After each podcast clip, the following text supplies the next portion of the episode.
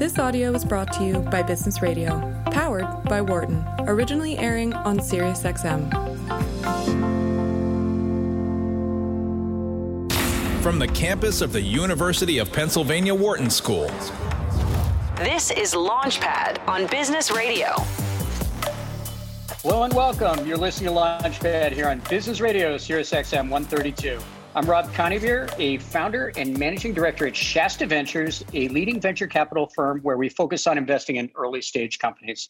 I'm joined today remotely via Zoom by my co host, Karl Ulrich, the Vice Dean of Entrepreneurship and Innovation at Wharton. And we're really lucky to be joined for the full hour today by Blake Scholl. He is the founder and CEO of Boom Supersonic, which is on a mission to bring back commercial supersonic air travel. I can't wait for it. I think the world can't wait for the return to air travel. Blake, thank you so much for joining us today. Uh, great to be here, Robin, Karl. Thank you for having me. So, you know, just really quickly for our listeners, at a high level, Boom is building a next generation of supersonic passenger transport. And given that you're working on that right now, how are you guys holding up right now with everything that's going on with the COVID pandemic? Um, all things considered, we're doing we're doing relatively well. Uh, so when when COVID first hit, we did close the hangar for a few weeks.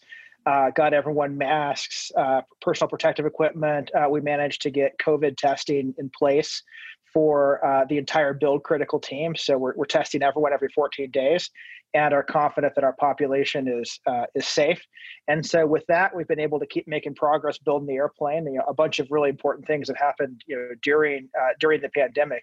But uh, with a lot of the team still working from home, I think it, it reinforces uh, one of the fundamental premises of the company, which is life happens in person, and with you know, with social distancing, uh, you miss out on a lot of the team camaraderie. Uh, a lot of people who are designing parts of the airplane are missing out on uh, seeing it actually coming together physically in the hangar.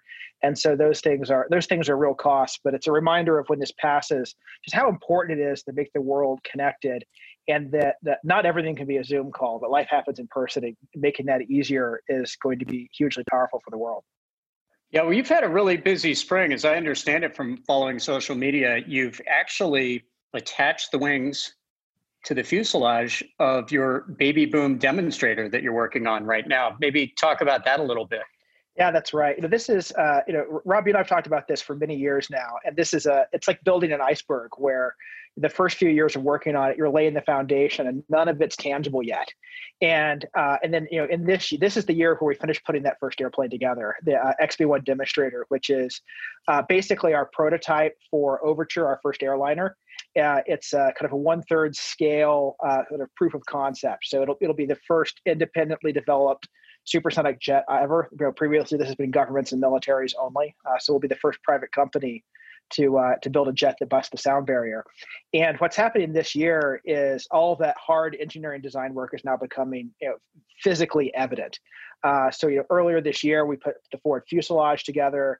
Uh, the internal structure went into that uh, a couple weeks, a couple months ago. Yeah, we tested the wing, and then the wing went on the fuselage last month.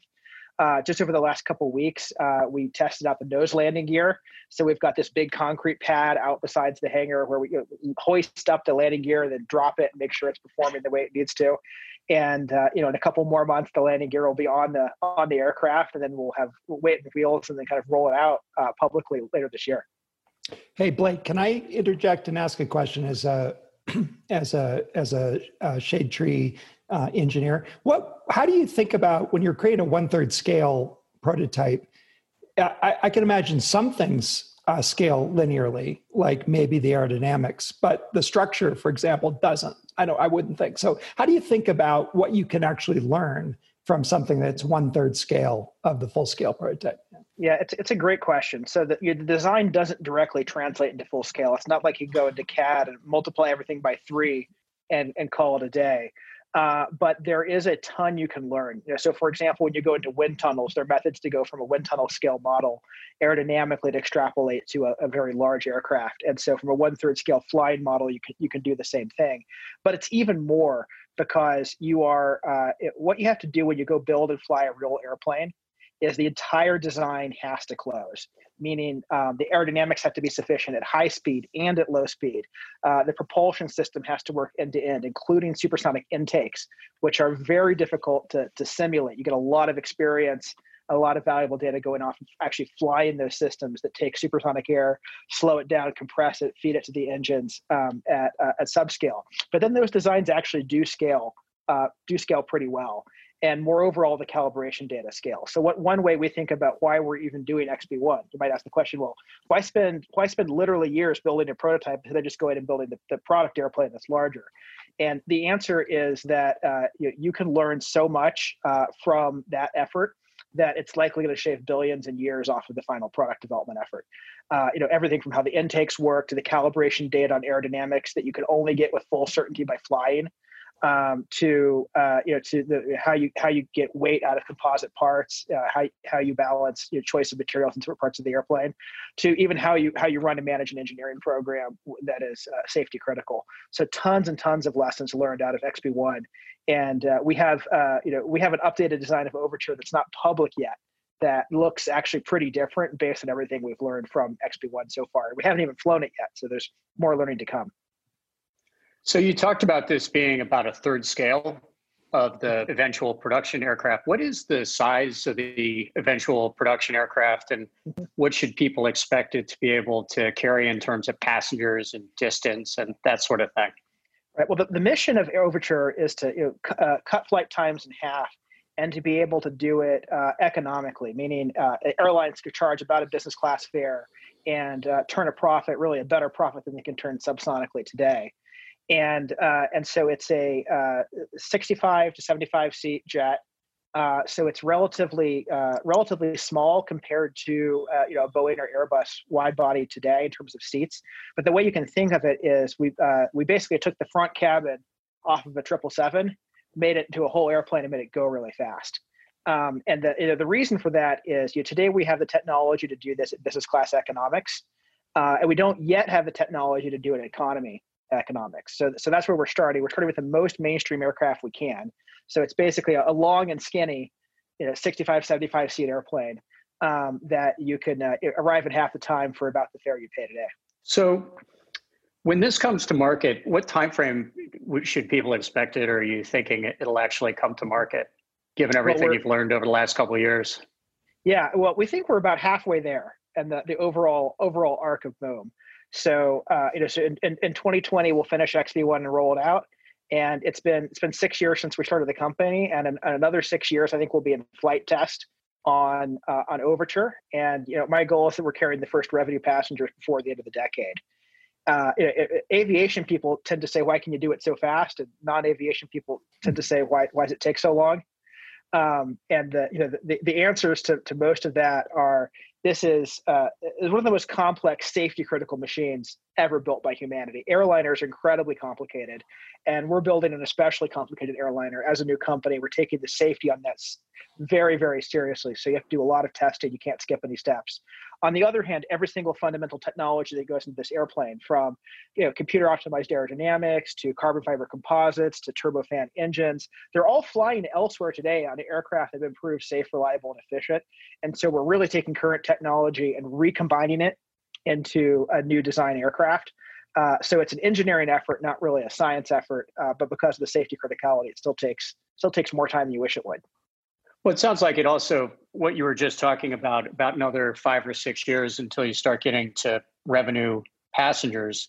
It's kind of an answer to the question of how does COVID affect what you're doing, and it sounds like in a lot of ways COVID is has posed some execution challenges in terms of getting the team together to be able to actually build the prototype and to be able to coordinate.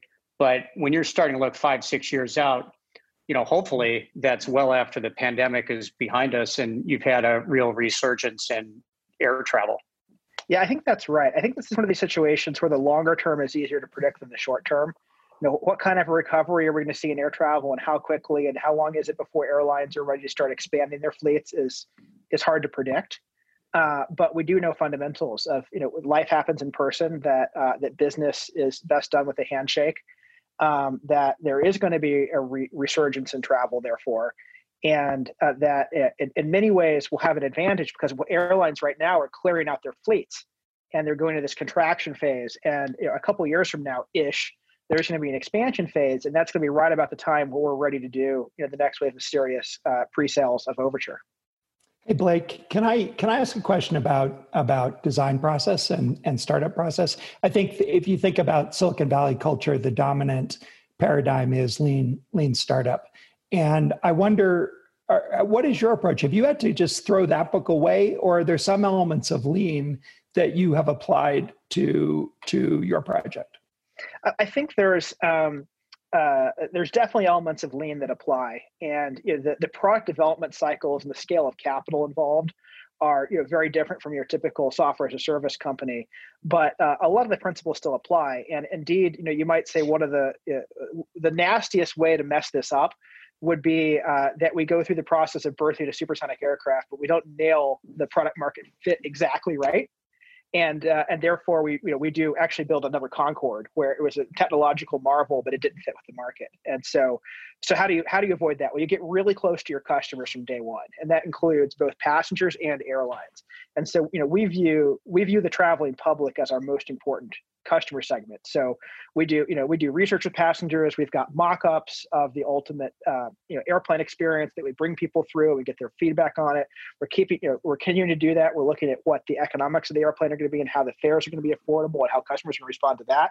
And then from an airline perspective, uh, you know, we uh, uh, you know we work closely with Japan Airlines, who's our one of our launch customers. Um, we uh, we, you know, pre-COVID, we go over to Tokyo on a regular basis, and they would take our design teams around. They show us how they maintain aircraft, uh, how they operate, kind of the, the, the ten thousand details that go into making uh, a product that doesn't just have a headline feature, but actually uh, actually set to be a great aircraft to have in their fleet.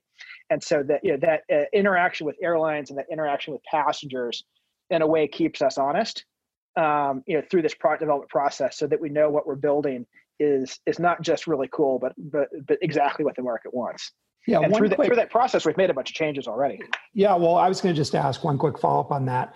Uh, what what is an example of a surprise? I, I, suspect the basic benefit proposition is pretty compelling, but but what is an example of something you really learned from talking to customers? Yeah, um, so the uh, willingness to pay for speed uh, that we've seen in the market research we've done has been a lot greater than what we expected. Mm uh, you know, we started the business thinking, you know, who knows if anyone would pay any kind of speed premium, but in the we've done we've done some fairly fairly thorough market surveys, and what we found is that there's this you know easy 40 to 60 percent willingness to pay for flights being shorter. And then there's this you know, second kind of demand stimulation effect you get where there are people flying premium economy today because they, they, they think the value proposition of business class is you know a, a, better wine list and it's hard to it's hard to justify either personally or professionally uh, but when you when you when, when you pay more and you actually get something valuable, which is you get there you know, many times like a whole day sooner, uh, then that becomes that becomes something you're willing to pay for. So that's um, uh, I think that's been probably one of the biggest surprises on the on the consumer side. And you know, on the on the airline side, uh, we've learned a lot about how how airplanes really fit into fleets, um, and how how that getting the, the details of the speed right, for example, are crucial to making sure you actually uh, you know actually save time when you consider how hubbing works and how connections work and what flights can be direct.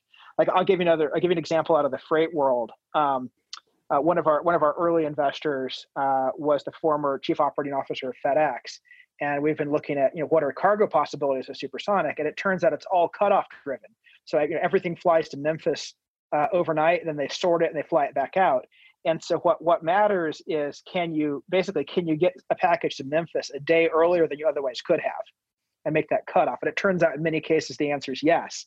And that leads to some really exciting scenarios. Like if you look like uh, what if you've got a what if you're a consumer electronics company in California and you got a factory in China and you have to care about uh, how long can, uh, does it take to get a new design from engineering in California over to the factory in China to get a test unit off the production line and then back into the hands of the engineers that designed it. And today it takes 48 hours.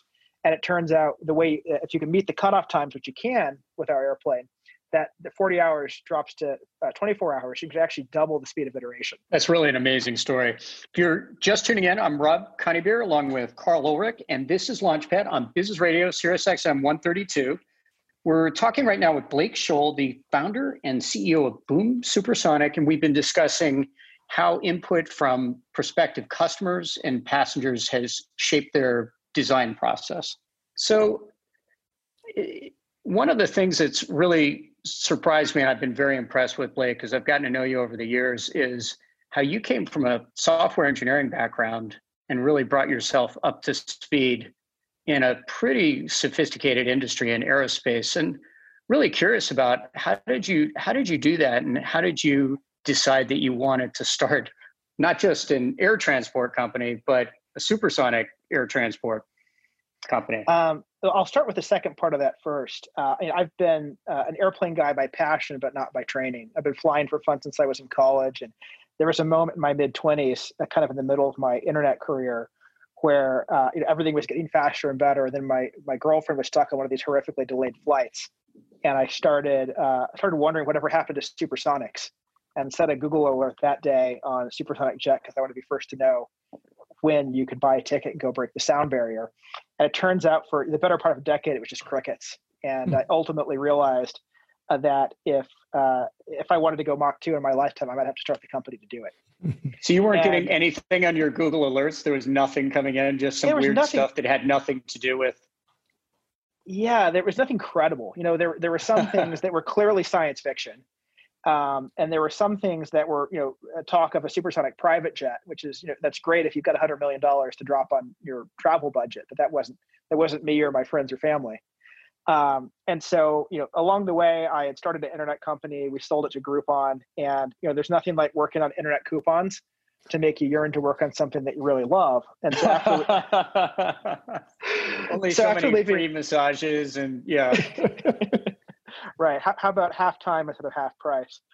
um, but after leaving after leaving Groupon, I knew I wanted another startup. And as as you guys know, like there's no such thing as an easy startup they all run through kind of life and death challenges, you know, often multiple times. And uh, so, what you want to do as a founder is pick something that you're never going to give up on.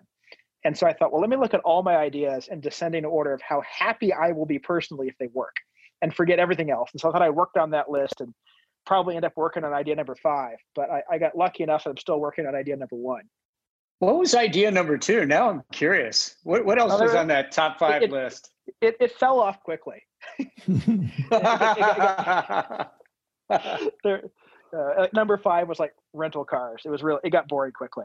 Uh, but to, to come back to the part of your question about how you how you learn in a domain, I think people really underestimate uh, how much they can learn when when they've got two things. Uh, one, like a lot of motivation, and number two, a really good internal sense of what confusion is versus clarity uh, what I used to have a thinking coach. One of the most important things I learned from my coach was how to introspect and tell whether you're clear on something or whether you're confused on something. And I, I'm confused a lot, but at least I know it. And so when I went off to learn aerospace, you know, I got a bunch of textbooks. Uh, I took an airplane design class, and when there was a topic that was important enough, I would just sort of spin on it until I knew I really got it. And if I didn't get it from one book, I'd throw it away and get another book. And if that didn't work, I'd find somebody and call them up and ask them a question, or I'd ex- explain stuff to them and get them to tell me back when I had it wrong. And and when I started building a team, my my favorite interview question was "Teach me something." And so in the early days, uh, uh, uh, you, you laugh, but it's actually a really great question because it's it's much easier you can actually judge whether someone knows what they're talking about, even if you don't know the answer yourself. Uh, if you look for first principles and you're willing to just keep questioning them until you actually understand. And you'll discover that a lot of people who are purported to be experts uh, have actually just memorized a lot of rules of thumb, but they don't have real fundamental understanding. But if you can find the people who have real fundamental understanding and are great communicators, not only do you have an incredible foundation of a company, you've also got the team that's going to teach you the things that you need to know to stay sharp. And Didn't so Einstein have a quote around this? He said something like, "If you can't explain something simply, then you really don't understand it." I, I, I, it's it's definitely true. It's definitely. Hey Blake, I can't I can't let that that pass without asking you to teach us something. So t- teach us. no, seriously, teach us teach us what that thinking coach taught you. Like, how do you decide? Give us a quick, uh, or, or maybe it isn't quick, but give us a sense of, of of how you actually do discern whether you're confused or not. Uh, it's a habit you have to develop. It's not. It's uh. It, it's almost like a. I experience it as an emotion. The same way you can feel like excited or anxious. Uh, you learn to really tune into that feeling of confusion, and and you have to drop your ego about it. Uh, as if you if you feel like you got to know all the answers and you got to be right all the time, then uh, you won't be able to be intellectually honest with yourself uh, so you got to be you got to be willing with yourself and with other people to ask the questions that you feel stupid asking, and you got to be willing to say I don't understand or I don't get that. Uh, the the process I went through with my my thinking coach, what, one part of it was actually doing a lot of exercises with the theory of definitions and trying to define words.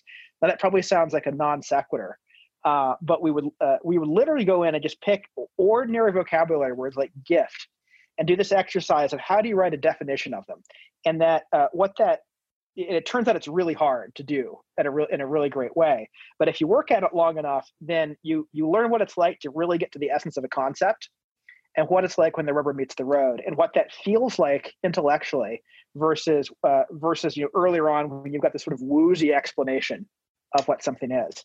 And so once you develop that sort of mental habit and you learn to be in touch with it and honor it and respect it and be willing to be vulnerable socially when you know you're confused then you can end up in a good place.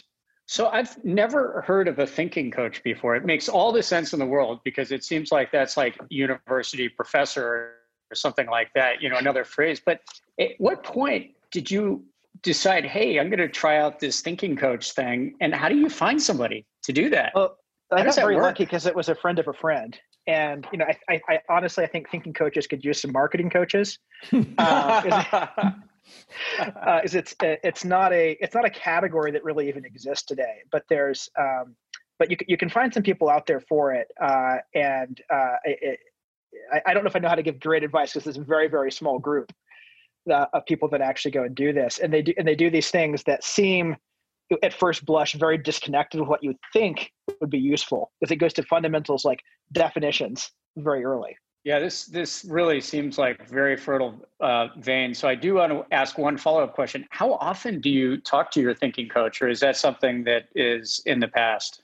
That was it was mostly in the past. You know she's she's a friend i, I talk to now but uh, back when i was doing this intensively in my in my 20s it was like a, a once a week thing Oh, I see. So it sounds like if anything, it was it gave you the foundation to really think about how would you learn something new? How would you take something on so that when you had these five top ideas and you had this great one, you mm-hmm. felt a high level of confidence that you could take it on. It's really remarkable what what that's you've done. What, that's right. I think I can give another example there that will help ground this for people. Like one one specific skill I learned from her was uh, what's called thinking on paper. Um, and thinking on paper, it's actually really easy to do if you get a couple things. It's just basically stream of consciousness onto paper or onto type word. It doesn't matter.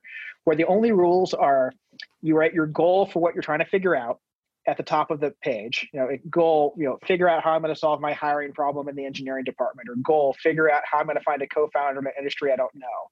And then you literally write down every word that goes through your mind.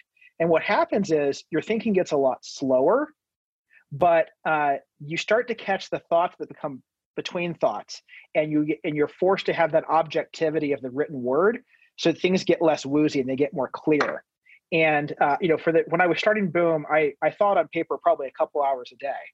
And uh, and every day i would go back and kind of reread what i'd done the last day and that would get me right back to where i was.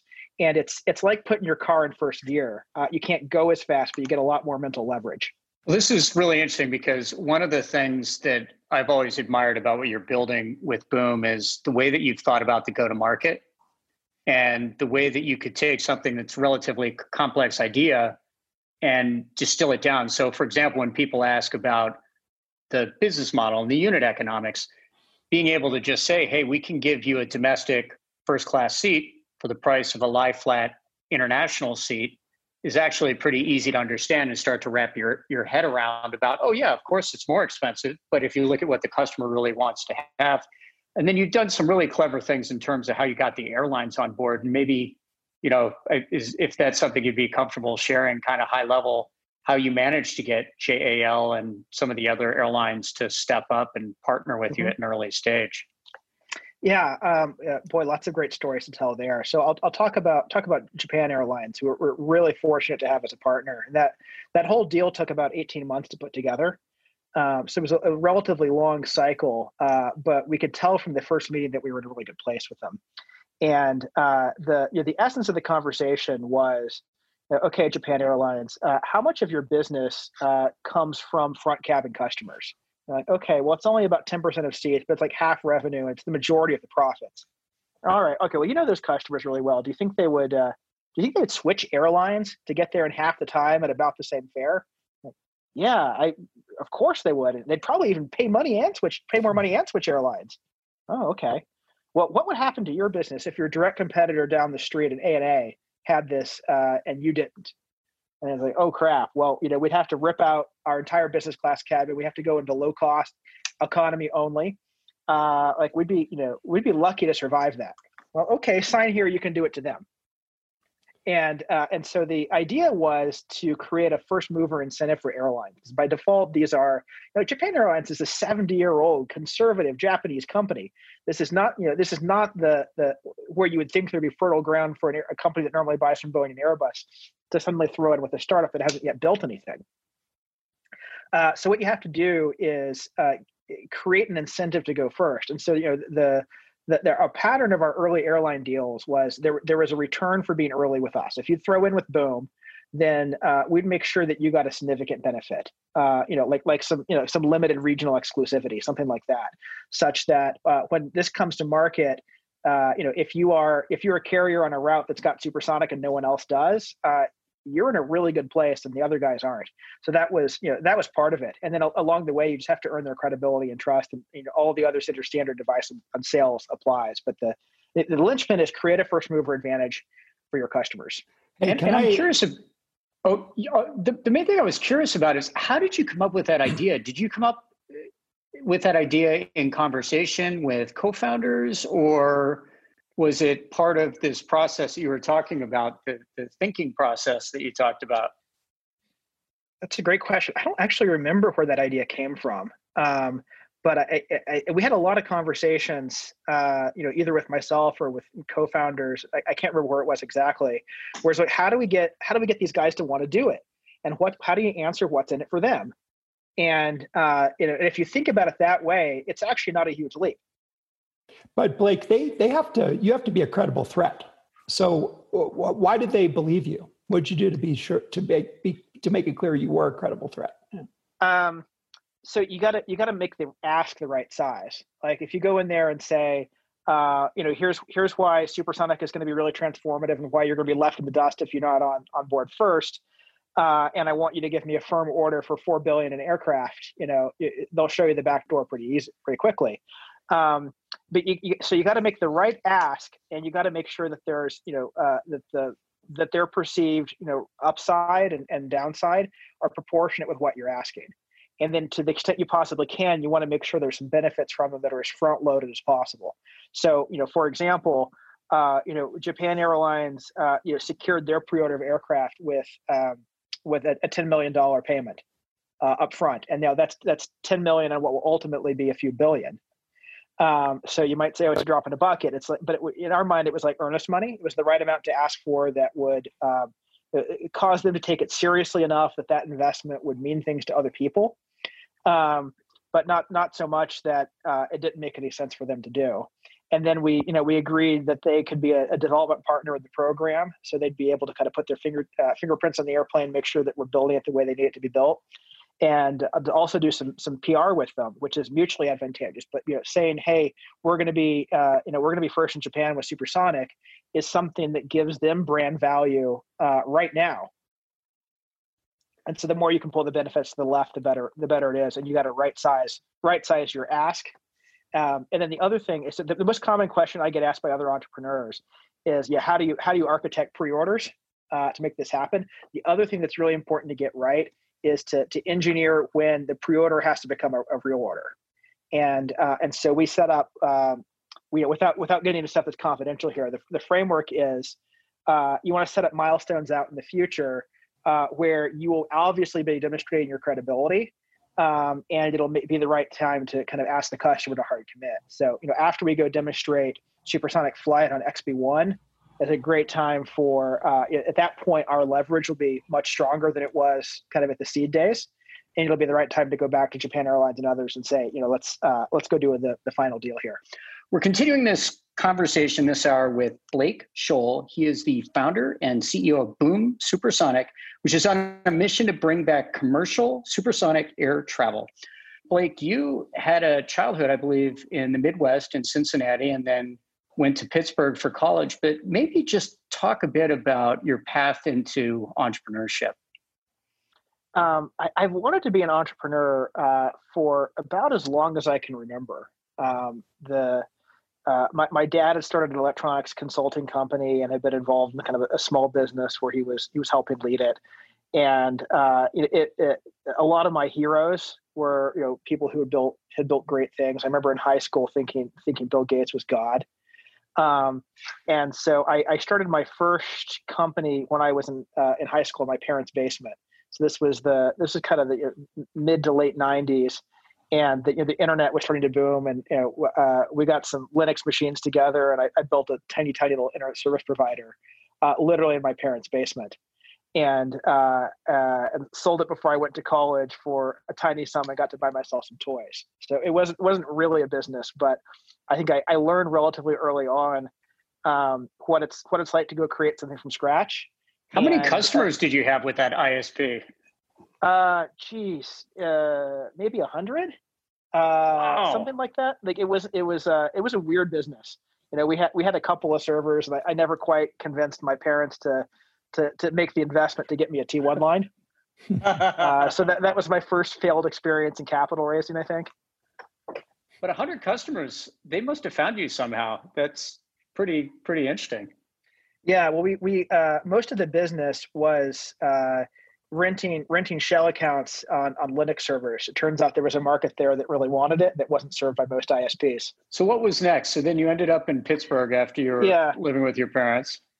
Uh, yeah, so went, went to Carnegie Mellon for school and uh, went to went to Amazon as my first job after college uh, as a software engineer. And I, I specifically chose Amazon uh, because I wanted to go some, be someplace where uh, the technical people would still get exposed to the business side. And, and Amazon didn't really have like these are the business people and these are the engineers. Uh, they had this notion of uh, software engineers can do anything. And uh, and so I was I was working on sort of you know, marketing automation. Is like people who bought this item also bought recommendation software. when when you know collaborative filtering was kind of the the new hot rage and uh, and the really cool thing I got to do at Amazon was do the very first ad buy from Google. Uh, so back in I think this was 2000, late 2002, early 2003, when AdWords was like this brand new thing, and Google was this brand new thing, and uh, and there was this great question of okay, how uh, how does shopping really start on the internet? Does it start at a store? Does it start at a search engine? What's going to be the role of, of performance marketing? And so we we built what was I think the first large scale automated advertising system. So this thing would wake up and it would, you know, literally go autonomously create millions of ads, uh, and then test to see which ones actually sold product and buy the ones that were working and turn off the ones that weren't. And this is all very cliche-ish now, but I think we were, I think we're the first to do that in a significant way. And for so for when you're doing that, and and you're and you're starting to buy this advertising programmatically, what does your budget look like? Because in those days it's just getting started but are you spending like a couple hundred bucks that's working? We'll spend a couple thousand. Like how do you get permission to do that? It seems like it's a recipe to lose a lot of money really fast. Yeah well so the the the budget was unlimited actually and we got I, I, I, remember the very first time i got in trouble with senior management at amazon. I ran into our svp in the parking lot and he asked us how this uh, uh, ad buying project was going so far. I said, well, we'd spent four hundred dollars, but we'd sold like several thousand dollars in product, and so I was feeling really good about it. And he's like, why aren't you spending way more than that? uh, and so I got in the hot seat very quickly. But if I, I, zoom out, there was a bigger thing going on on the internet in that time period that, that I realized at the time, which was this, there's a question of like where would shopping searches start, and uh, do they start? Uh, you know, do you start on Google? Or or a shopping search is its own thing that somebody like Amazon can own? And the, the answer wasn't obvious. And so Amazon, I think, as a company, this is this is nothing other than like Blake speculation. I I, I don't actually know this is the thought process, but I suspect it was. Uh, was Amazon's plan A was to be the shop the, the starting point for shopping search on the internet. Uh, which obviously they won that, but it wasn't clear they could. And so plan B was get really good at showing up on Google. And uh, in effect, I was running uh, a key piece of plan B for Amazon, uh, which is why uh, which is why that ended up being a very high visibility project. But I got called to the hot seat with Jeff about once a quarter. Um, and that was an incredible learning experience to be able to have those interactions. And I was like, I, I what's the hot this. seat look like? Do you get in an elevator, go up to the top of a building? what's what's a what's a what's a day in the hot seat with Jeff look like? Uh, well, my, my very first meeting with Jeff uh, was at five o'clock on a Friday, and it was at the outset of this project. And my my director had told me, uh, mind you, I'm 22. He's like, "Hey, the CEO has a lot of opinions about your project, and if you don't want him to micromanage it, uh, you should go talk to him first and, and make him feel heard." And so I was nervous like crazy. And so it's five o'clock on a Friday, and it's me and my direct manager and Jeff. And Jeff walks in and he's like, "Hey guys, do you want to ride my Segway?" This is like right when the segways had first come out. And the first half hour It's a nice segue. Yeah. Was going up in the uh, you know going going up and down the halls of Amazon on Jeff Bezos' Segway, and so he was uh he was very good at put, very good at putting you ease at, at ease actually. It's if it, with Jeff, if you show up and you know what you're talking about, and you're willing to take ownership when when you made a mistake, the hot seat isn't too hot. Like I, I you know I remember another moment at Amazon where. Uh, I I'd screwed something up. I hadn't prioritized things correctly. And I was presented to the leadership team, and you could tell people were starting to get um, you know uncomfortable about it. And I just said, look, guys, I, I screwed the prioritization on it. It won't happen again. And, you know, and the conversation moved on. And there was another time Jeff asked, well, why didn't you do X? And my answer was, well, I didn't think of that. And I remember he laughed and laughed. He said, that's a great answer. No one ever says it, but it's true all the time. So, uh, I, I, but it, but if you show up and you try to uh, tap dance your way through something you don't actually understand, the hot seat gets very hot. Yeah, well, it sounds like being prepared is very important, together with having confidence and honesty intellectual mm-hmm. honesty to be able to say you don't know. So sounds like that was quite an experience. So you went from the frying pan to the Groupon Fire. What was that like? I'm sorry, I missed the last part of that. Went to the Groupon oh, Fire. Groupon. Yeah. Oh, the Groupon, Groupon. Fire. Yeah. yeah.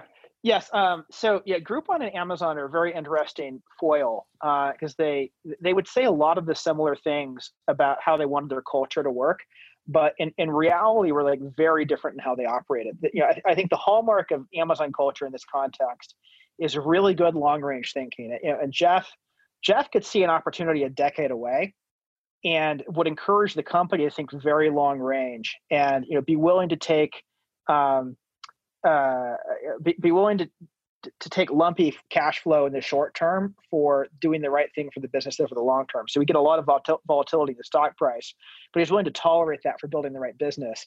And I saw a lot of cases where Amazon's long range point of view versus you know, for example, short range point of views on suppliers you know, really worked out to their advantage. And I saw uh, in Groupon, at least at least when I was there, you know, had gone public probably a little bit too early, was really under the Wall Street microscope, and was in this mode where they were very beholden to you know, showing up quarter by quarter with the right results, and and that drove and that company um, like a, a, lot of you know a lot of behaviors that were really long term not great. Like hey, you know, revenue is soft, so let's send more email um, which you know helps the current quarter, but it's sort of like setting your stock seat on fire because people unsubscribe.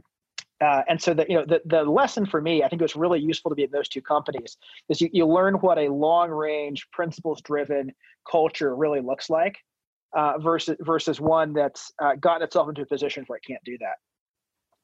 Yeah, and then of course you had the interim steps where you went to Pelago and then I think you founded uh, Kima Labs. Maybe talk about that experience a little bit.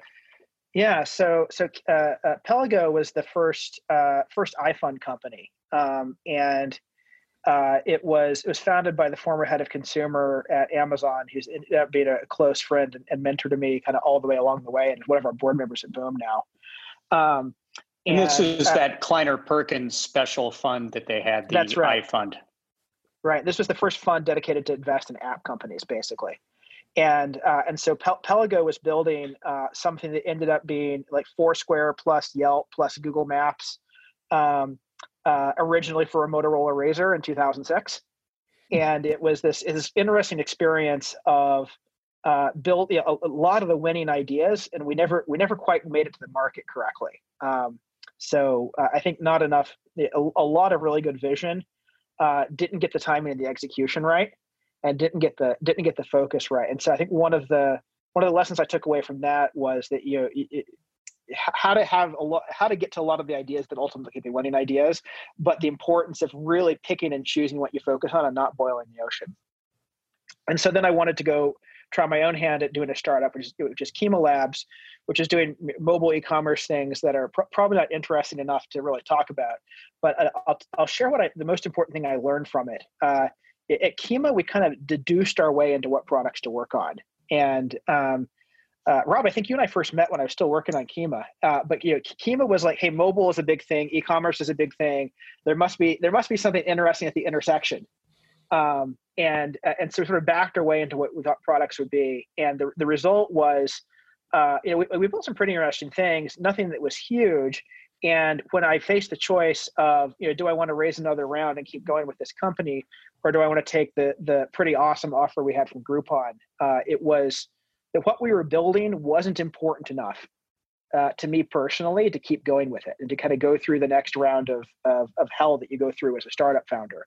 And so the, the lesson I really learned from the Kima experience is that I want to build a product that I personally care about. Uh, and I don't want to deduce what a interesting product is. I want to work on something that I know personally and I care about enough that my product intuition will really matter. Well, if you're just tuning in, I'm Rob Coneybeer together with Karl Ulrich, my co-host, and this is Launchpad on Business Radio, Sirius XM 132. Our guest today is Blake Scholl, the founder and CEO of Boom Supersonic. What was it like to find your co-founders or early employees to really get that engine started? And then, mm-hmm. how did you manage to raise over $100 million for a, a product that takes 10 years to get to market? Um, it was a one year process from leaving Groupon to hiring my first employee. And so, wow. the first, you know, you know, roughly the first six months of that was just getting educated. Uh, so, uh, you know, reading textbooks, taking an airplane design class. Um, and then, you know, when I got to the point that I, I no longer felt embarrassed about how little I knew about the space, or my embarrassment was small enough that I would start to talk to other humans. Uh, I started looking at my network. I, I, went to LinkedIn, and you know how you can go to like, okay, find your connections in an industry. And uh, I had no one first degree in aerospace, no one. And my best, uh, my best connection was uh, somebody who had worked for me at Groupon, had played uh, hockey in college with someone who now worked at SpaceX. And I thought that's great. Like I'll see if I can get that introduction. so I, I, took that introduction and my only only credibility in that meeting was i could fly down to hawthorne california in an airplane i flew myself that was my that was my only cred uh, but the guy was kind enough to take the meeting and uh, and i told him what i was trying to do and why and uh, you know he told me he wasn't crazy and he knew some people i should meet and so that that meeting led to another five more uh, meetings and what i what i ended up doing is basically searching for people via recursion so everyone I met, I would, um, you know, if you say you're building supersonic jets, the first question people have is, "Are you crazy?" And uh, if you can convince them the answer is no, their second question is, "How can I help?" And so virtually, virtually everyone wants to help. And the question I would ask is, if you could wave a magic wand and get anyone on the planet to come be in the trenches with you on this, uh, so forget about who's available or who would want to do it. Just think about who would be the right person to help, especially at the early stages. You know, what are the top five names that come to mind? And so uh, I would get those five names and I would meet them and I would ask them all the same question. And so I was searching, basically searching for great people via recursion. And uh, by early 2015, I had kind of half a dozen candidates for the first couple roles in the company. And so we, um, uh, and I was trying to figure out like how do I pick the right ones. And what we ended up doing um, was uh, was flying them all out to California at the same time and I, I, got a friend of mine at Sequoia to loan us a conference room for a couple days. And so we did this uh, instead of like trying to interview them all one on one. We got them all together for a jam session. And you know, day one of the jam session was uh, let's talk about uh, let's talk about what this needs technically. Like, what do you need to pull this off versus what's the current state of the art? And then day two was let's talk about company building. And like you know, airplane startups, there aren't that many of them. They don't always do well what are the classic mistakes? Uh, what do you want to do right? Especially airplane startups founded by internet guys. What do they screw up? what do you want to get right? When they showed up, that? did they know it was going to be a group session like this, or were they surprised? Like, oh wow, There's a no, team here, and these might be the people I'm working with. No, everyone, everyone knew what they were getting into, at least approximately. Um, and so it turns out if you get a lot of smart people in a room uh, and you watch them interact and you can like ask the right questions, uh, you don't have to know all the answers yourself. Uh, but you, you you'll be able to tell one who actually knows what they're talking about, and two, you'll be able to watch the group dynamic and you'll be able to figure out who the leaders are that you really want to work with. And so we hired uh, hired two people out of that room, and uh, and a third one is consultant with us. Um, so so about you know half that half the people in that room ended up being part of the team in one way hey, or the other. Hey, hey Blake, I got to interject a, a question here. So it's basically the question about the role of an outsider and outside expertise and maybe just audacity. I mean, all the ingredients for this plane were there or are there among these existing experts. So what role what what role does an outsider play in catalyzing and to what extent do you have to start with a with a clean sheet? It's a, it's a great question. I remember thinking in the early days, like, what what do I bring to the table? Uh, it was like I'm not an airplane guy. I I don't I don't I didn't start this with personal wealth. Um, and so it, it turns out what you actually bring is the table. uh, and, and you're, you're often taught in Silicon Valley that if an idea is a good idea, that there probably already five high quality teams working on it. And I think there's some domains in the world where that's true. But if you zoom out far enough, I don't think it's true at all. There are all kinds of problems that are sitting around ready to be solved that just don't have high quality teams on them for one reason or another like the problem hasn't been well perceived or there's you know there's history with it that makes people think it's not solvable or it's got some gnarly aspect like it's capital intensive or highly regulated or there's some reason that tends to scare off talent um, and so there are there are i think lots of opportunities out there like boom where there's a big problem to be solved but no one working on it. It just needs some one person to say, I'm going to go do it. Um, one of the other things I remember from our conversations in the past is an Instagram account that you've had. And maybe you could talk about the Concorde Instagram account and the strategy with that. Oh, it's a, this is a fun fun story. Um, so uh, I think it was shortly after we come out of stealth mode. You know, we're kind of reading our own press, and there's a, a blog post out there that is uh, very thoughtful about all things supersonic and um, quotes a bunch of former Concorde pilots in it uh, wow, whoever wrote this is like really well connected in aviation, specifically with like the very tiny world of supersonics. And so I, I reached out and said, hey, I want to get to, you know, I'd be happy to talk to you. Sounds like you really know what you're doing. And it, it turns out the blog post had been written by a 16 year old girl uh, who happened to live in Denver. And uh, and somehow this this girl had had developed this incredible deep passion very specifically for Concorde. knew every single living Concorde pilot personally and uh, and so we uh, uh, we hired her as a marketing intern that summer and uh, she uh, she later on decided so she ran she ran this awesome instagram account uh, i think called speedbird concorde that you're referring to oh yeah and, i follow it yeah it's great. Yeah, so, so, yeah, she, she's awesome. And then her experience at Boom took her from thinking that she'd be kind of a marketing comms person to actually wanting to go into uh, engineering. And she's a student at Embry Riddle now. Wow, that's we've a great got, story. Yeah. yeah, we've we've got about three minutes before we'll have to break. But one of the things that I wanted to ask you about is what advice do you have for people out there both starting companies, but I think more specifically, people that are hoping to work in aerospace or build something in aerospace as opposed to other areas? Um, so I, think two two things come to mind off the top of my head. For you know, for entrepreneurs, pick something that you love. Uh, it's a cliche, but it's a cliche because it's really true.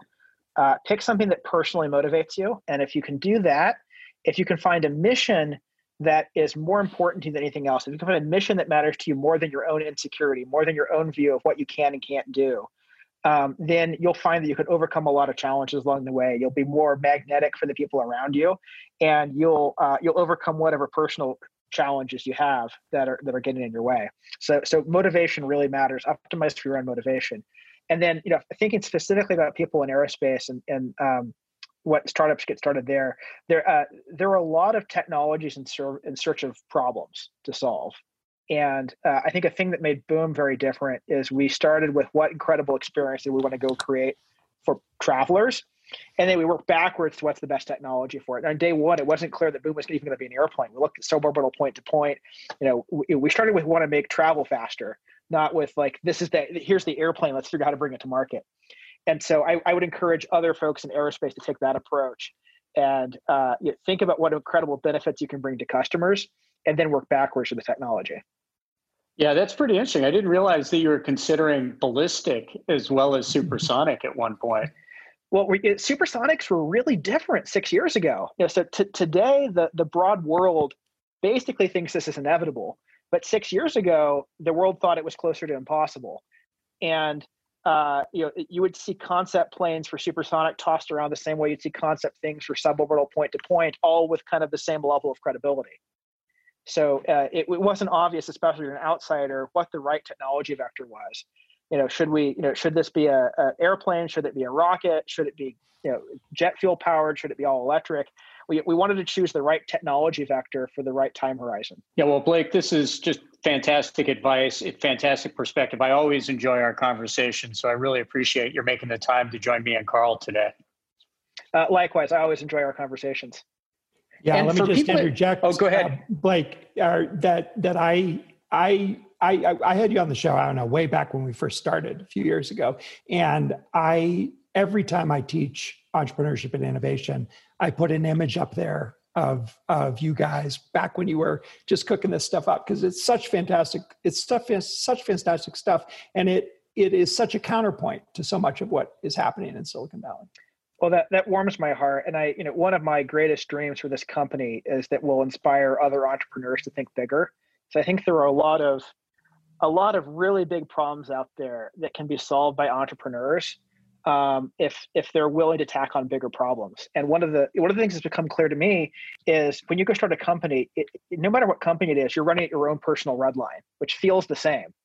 So if you're if it's going to feel the same, why not go after the biggest thing you can? Well, Blake, thanks again. So thank you all for joining us. If you missed any of the last hour, you can check it out on demand on the SiriusXM app and follow Business Radio on Twitter at SXM Business. You can also follow me at Rob Coneybeer. Stay well and stay safe in this pandemic. I'm Rob Coneybeer. I've been joined today by Karl Ulrich. I'm a founder and managing director at Shasta Ventures, and you've been listening to Launchpad on Business Radio, SiriusXM 132. For more guest interviews, check out our Wharton Business Radio Highlights podcast on iTunes and Google Play.